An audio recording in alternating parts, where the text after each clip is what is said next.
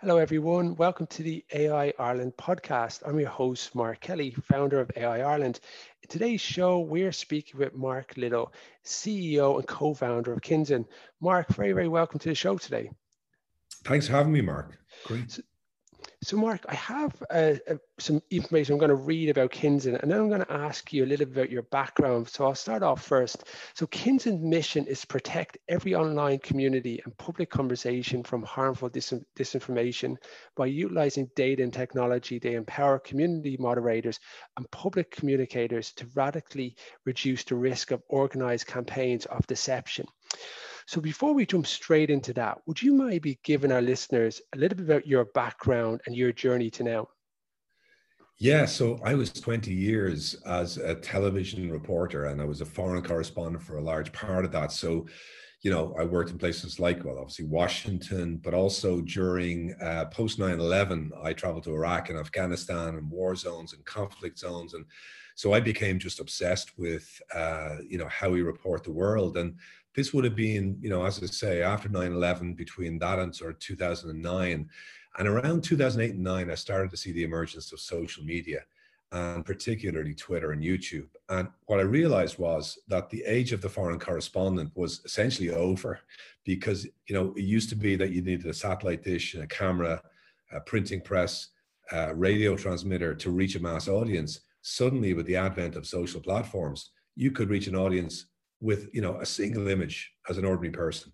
And so I, that was a, the beginning of an idea called storyful. Storyful was the first social news agency. So we decided what if we just went out and found people that were posting really interesting things and try to verify it you know sort out the false stuff from the good stuff and then pass it on to news organizations. And so when we were doing that during the arab spring uh, you know if you remember back in 2010 11 when we were watching amazing imagery coming in from places like Syria and Egypt. In the process, we came across the first examples of what we now call disinformation. That was, we were starting to see governments like the Syrian government were posting false videos, trying to reflect badly on the rebels. Uh, we were starting to see some governments trying to get uh, takedowns on YouTube. So, trying to get videos they didn't like taken off the platform. So, we started to see the beginnings of what now is called disinformation and that is any organized attempt to spread falsehood on uh, an online community or a platform. And so we were the first, I suppose, to really fight back.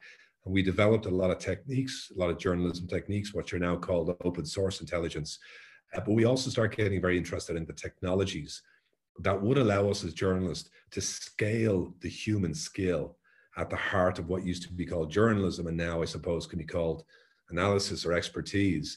And so that's really what I found at Storyful. I went on to work for Twitter and then I just couldn't get this problem out of my mind. How do we solve for disinformation in the age of machine learning? And that led me to reunite with the former Storyful colleague Áine Kerr and create what eventually became Kinzen and what the company is today. So that's kind of a potted history of my journey. Mark, thank you for that. So tell us about Kinzen and tell us about the problem that you're looking to address. And then added to that, how big is the problem of online deception if people don't necessarily know much about it? Yeah, so the problem we're trying to solve is there's a kind of a content moderation crisis right now, right? So in the early days uh, of these big tech platforms, they would develop automated filters to try and solve for problems like spam and copyright infringement, pornography, even the early days of abuse. You know, like for example, it's it's easy to spot some of these things using automated filters, but this information is a wicked problem to use that classic technology term because it's so defined by human nuance and language and sarcasm and you know so many issues in it that they almost defy automation. It's really hard to build a machine learning model that can actually understand the differences in language or tone. And so for that reason uh, so far content moderators uh, who are employed by the big platforms and there's tens of thousands of them are having a really hard time scaling the ability to fight back against disinformation so I think everybody will know examples of where disinformation has had real world harm. So, for example, we've seen it just recently in Dublin with riots on Grafton Street. We saw it in the Capitol building uh, in Washington on January 6th with the riots there. We saw and see it every day in skepticism around vaccines. We see it in other countries as well, where you know autocrats are inciting hatred against minorities. So we see the real world impact of disinformation. For most everyday people, they may see what we call misinformation. It's a very important distinction. So let's just say you got a crazy Uncle Kevin keeps sending you stupid videos or things that are not true. They don't really intend to mislead you. They just think they believe they believe they're true. So misinformation is where people just get things wrong or believe things that are wrong or you know innocent mistakes. Disinformation is very different. This is where groups like governments could even be sometimes political parties. It could be conspiracy theorists uh, they go out and they find content that they can manipulate uh, or false claims that they can promote. And they harness the recommender systems, the virality of these platforms, these algorithms that are basically optimized for outrage and emotion because they drive people to buy things. So, so the way the tech platforms are designed, their commercial model, is actually a perfect recipe for disinformation. And over the years, these bad actors, as we would call them, have found ways to weaponize the democratic potential of the big tech platforms. And that's the problem we're seeing. So it's not that everybody will see examples of this, but for those that are vulnerable, it has been uh, radicalizing extreme groups in a way that hasn't been seen in history. Um, you know, we've had examples of disinformation before. Adolf Hitler, for example, used the radio to promote his message of hate we saw the radio unleashing hate in places like Rwanda back in the 90s. We've never seen anything with the scale and the speed of social media to amplify dangerous information that becomes real world harm, whether it's public health or violence.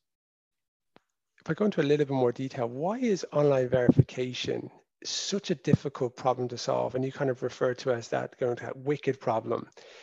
It, any thoughts on that? Yeah, like if you think about words that we would use in English and then words we would use in English with an Irish accent, you know, Irish people have a very high tolerance for sarcasm, right? you go to a different country, it's completely different. So, what is dangerous and offensive, and the difference between the two, can vary from language to language, from culture to culture. We also know that in different formats, like text is very, very different to audio and video. So if you think about the multiplicity of factors that you have to build into a machine learning model and the constant evolution. So one day, I'll give you an example. There's a militia movement in the United States initially called the Boogaloo movement. And what they realized was that uh, people were tracking them. So they would change their name the next day to Big Igloo. The day after it became Big Luau. And then they start wearing Hawaiian shirts to identify each other at events. And so the language, almost like a slang, develops and so, very quickly, what happens is groups who know they're being monitored by fact checkers or by automated filters start changing language and the words they use. And they exploit backdoors into platforms. They would organize, let's say, on Telegram, Signal, 4chan, and then launch an attack on Facebook and then go back again. So it's it's really, really difficult when you know that this is not just accidental. It's not like spam. It's not like copyright infringement. These are people trying to evade and then sometimes optimize platforms to spread their messages. And that's why it's been so difficult. So, for example, we know that Facebook probably automate uh, the filtration of a lot of this bad content to a very, very high degree, but still have 30,000 people, uh, human content moderators, playing, as they say in America, a game of whack a mole. So they, they knock it down here, it comes up here. And so that's why so far this has been a problem that has evaded automated solutions. And very clearly, the human scale doesn't scale to meet the scale of the problem. Because remember, we're talking about 500 hours of video uploaded on YouTube every single minute. There's 2 million podcasts on Spotify. There's you know 17 new thousand podcasts every week and look at the amount of information we're seeing in places like House.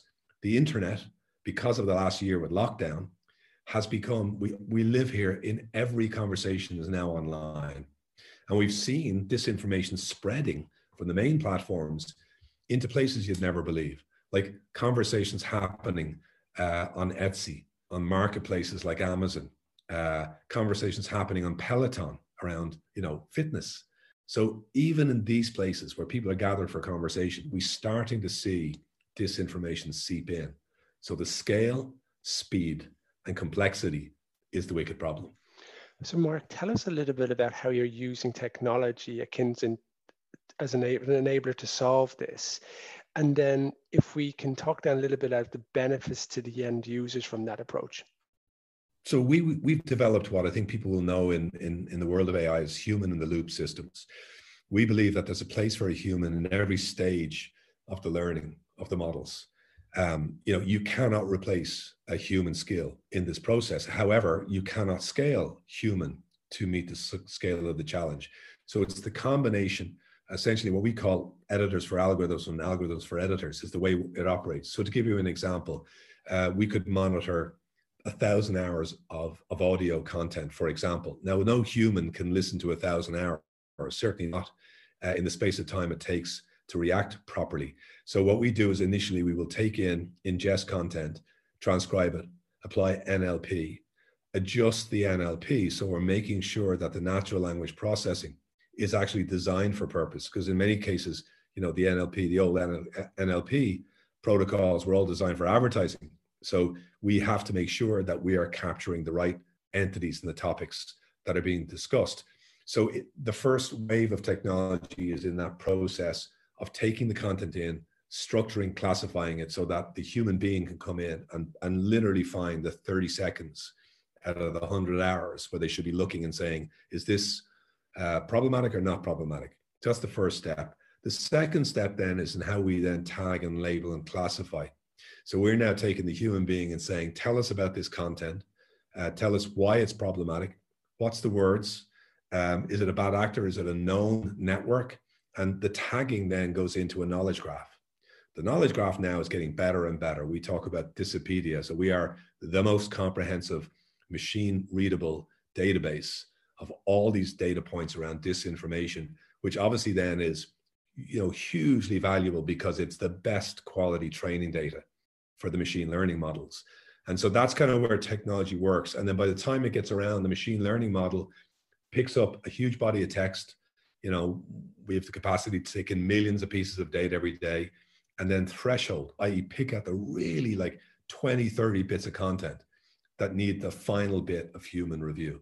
So it's this human loop system.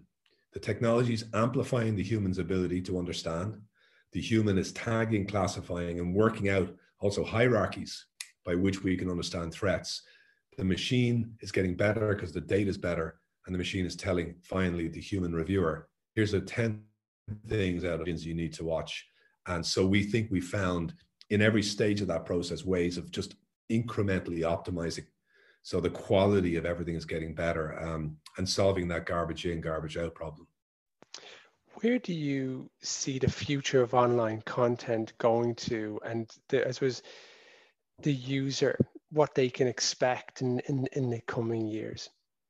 So right now, for our systems, we're we're looking to serve to people who already have control or responsibility for a large community. So the big platforms, uh, we work with several platforms who are huge. They already have trust and safety teams. They employ tens of thousands of content moderators, and we're essentially what we call their trusted flagger. We are just giving them really high grade data that allows them to make better decisions, better policies, and better machine learning solutions there's a whole new group of platforms that are emerging now that we look at, like Clubhouse. So we see the next big challenge is going to be live chat, uh, whether it's webinars or it's Zoom or it's Clubhouse or it's the new features that Twitter are implementing. So whole area of live and chat and audio, which has previously been one of the most difficult areas to moderate, we see us playing a role in helping these platforms and these new groups. You know, so for example, let's say you've just launched a new social network in India, and before you know it, you've got 10 million users. You know, most people are too late. They will bring in the trust and safety content moderators too late. We're saying build it in from scratch. Where we see the entire, I suppose, internet going is a way more decentralized uh, internet business model. So right now, you have a big platform, centralized functions, the same features applied to every member of the community, every user. In the future, we're going to see a much more intentional internet, much more subscription based, more slightly closed communities around passion and place and profession. So I think we're going to start to see the rise of a whole bunch of micro networks that are way more attuned to the active engagement of users and quality. Now, in that scenario, the really exciting thing is first of all, can we create a new business model? And I think decentralization and uh, the rise of like platforms like Patreon, which helps influencers and creators create direct relationships with their communities. Uh, the rise of uh, in publishing, we have Substack, which is a newsletter platform. I think Spotify and other podcast platforms are doing really good work in supporting like individuals as their own brands, finding their thousand true fans. That for me is the future. We've gone through a wave of centralization of the internet. I think now we're entering into a hugely exciting decentralization. In that scenario, I think expect to see a lot more controls decentralized to the community hosts and eventually to people like you and me. And this is where I started out with Kinzen. We wanted to build a news feed where you could control all the settings, you know, the level of um, content moderation you wanted to apply. So some people are happy to see every point of view. Others, they want to resist the things they find offensive.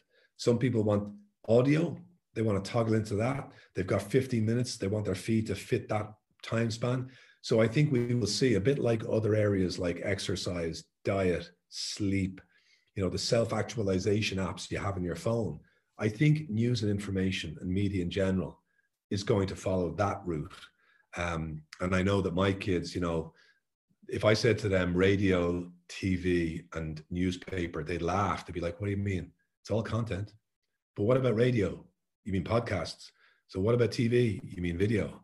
What about newspapers? Oh, you mean articles and posts? And so they have a completely different way of looking at media, which is, I think, um, much better. And it will support a lot more, I think, quality engagement. So I expect we're moving from an attention economy where our job as content providers is to grab people's attention for a second and programmatic advertising will give us pennies back on our content to a intention economy where we are going to be rewarded for the depth of engagement with individuals so i think expect to see a lot more personalization um, i think the rise of you know transformers like gpt-3 and the work that bert is going to allow people i think uh, to take kind of for granted a lot of the underlying ML and AI structures and do a lot better job at personalizing uh, content feeds and media. Um, and a democratization of AI is going to be, I think, one of the backbones of that new media system. Mark Little, CEO and co-founder of Kinzen, thank you very much for your time today. I think the work that yourself and the team at Kinzen are doing has never been more important. So I applaud your goals and I wish you the best of luck in, in the coming months. Well, thank you, Mark. And I think uh, what my hope would be Ireland is going to be, you know, at the front line of this new media revolution. And we have some great companies in Dublin already, like Storyful that I found, or Newswhip, or Noa, who does great work in audio. We also have all of the data regulatory authority is going to be in Dublin as they start navigating new Digital Services Act. And I think, uh, given the expertise that's here with the big platforms, we have a lot of talent pools. So let's hope Ireland is going to be the the country that takes advantage of this this next wave of uh, artificial intelligence. And I'm super excited that if we make the right decisions, uh, yeah, we could be home to the next big things. We are. Thank you very Mark. much again, Mark.